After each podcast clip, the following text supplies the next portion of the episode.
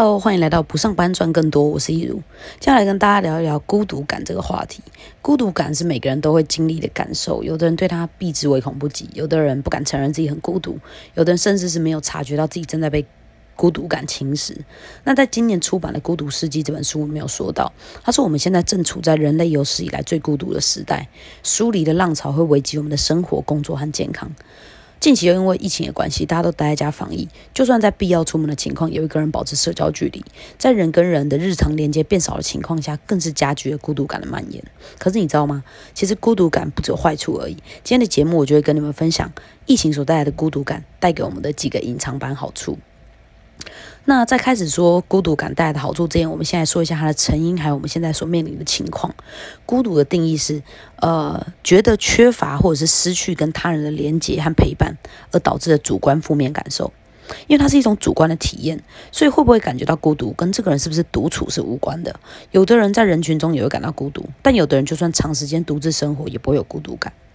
那为什么我们会产生孤独感呢？为什么会觉得缺乏与人连接，觉得被世界孤立呢？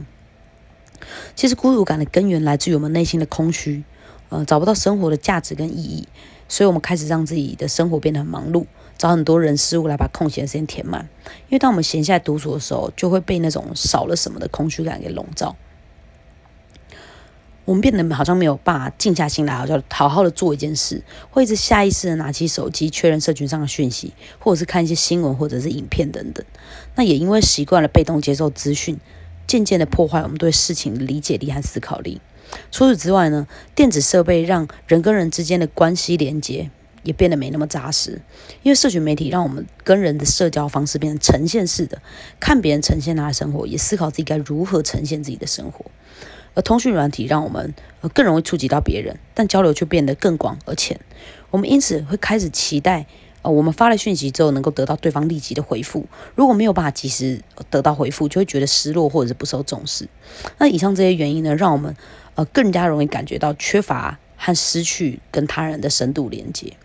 有相关的研究指出啊，活在充满电子设备的时代里，还会造成人的异化。异化指的是人作为客体，被动的接受的去体验世界和他自己。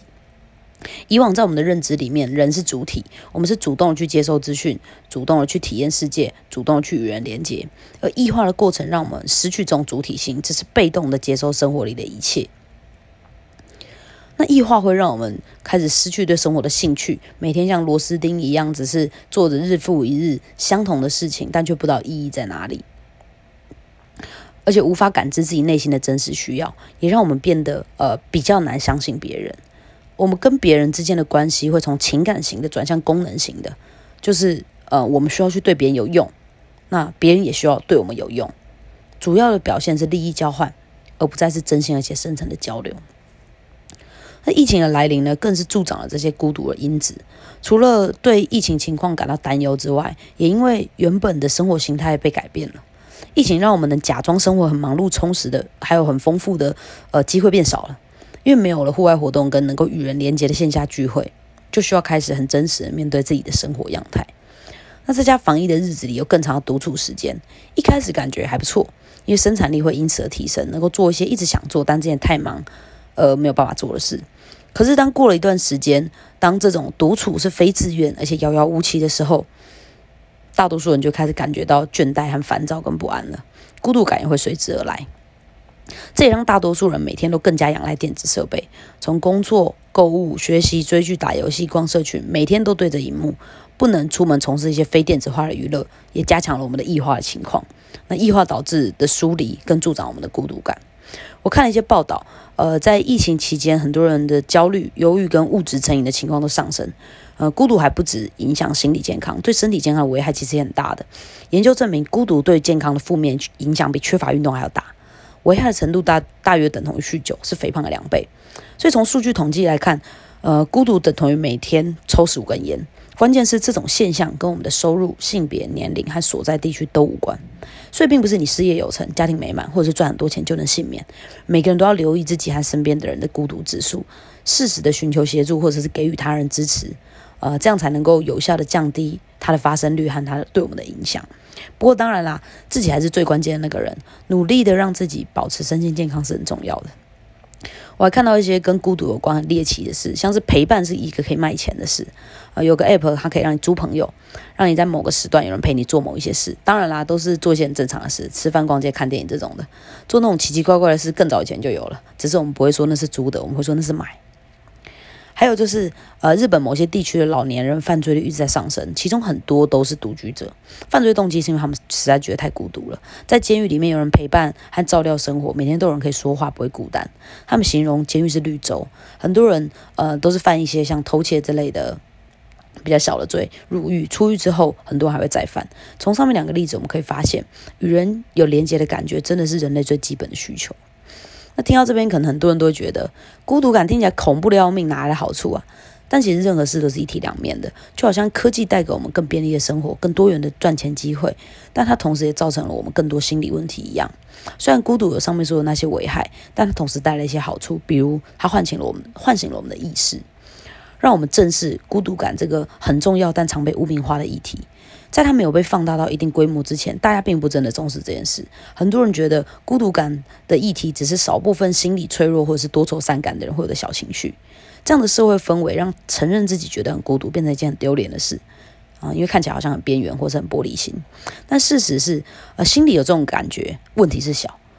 而因为社会氛围而不敢承认或正视，把它压抑在内心当中，深受其害，这样的问题还比较大。因为每个人其实，呃，随着自己的人生历程和际遇，都会经历过这种感受，只是有的人频率比较高，有的人频率比较低而已。关键是我们应该去观察自己为什么时常感到孤独，找出根源，正视它，并且找到改善的方法。那其次是，呃。孤独感的议题让我们正视了我们正在被异化的事实。我们开始失去感受力，变得呃对这个世界和他人漠不关心。我们正在失去与人深交的能力，但这个能力却比任何事情都还要重要。我们都应该要学习正确的使用科技，让科技为我们赋能，帮助我们更靠近我们的理想生活状态，而不是控制我们，让我们远离那样的状态。再就是疫情所带来的独处和空白，让我们终于有机会跟时间来观察我们自己，思考一些对我们人生真正重要的事情。生活很丰富的时候，我们通常忙着生活，所以不会思考。但人生当中的空白，让我们被迫静下心来问自己：我想要的究竟是什么？很多人以为空白是虚度光阴、浪费生命，但其实很多时候，我们人生的使命跟意义都是在空白的时候找到的。呃，不明所以的把时间填满的那种丰富，才是真正的浪费。学习独处和面对空白，是每个人都需要练习的功课。因为在这辈子里面，我们相处最时间最长的，其实就是我们自己。所以，丰富充实固然是很美好，但空白停止也有它存在的意义。而且，其实这种时候才是学习生活的时候，因为排除了外界的干扰，一切回归到很原始跟本质的样态。我们可以着手建立一些真正重要的东西，像是更健康的生活形态、饮食习惯、自己学做菜等等，或者是着手进行一些能够培养成就感的创意活动，不论是画画、创作、拼图、竹乐高，都是一些很常见的例子。但我个人觉得。呃，做居家空间规划和断舍离是一个很好的方法，因为不只会得到成就感，还会得到一个更舒适的生活环境，而且还能在断舍离的过程当中整理自己混乱的内心状态，厘清对自己而言什么是真正重要的。清出来的衣物，呃，可以捐赠或者是拍卖，一举数得。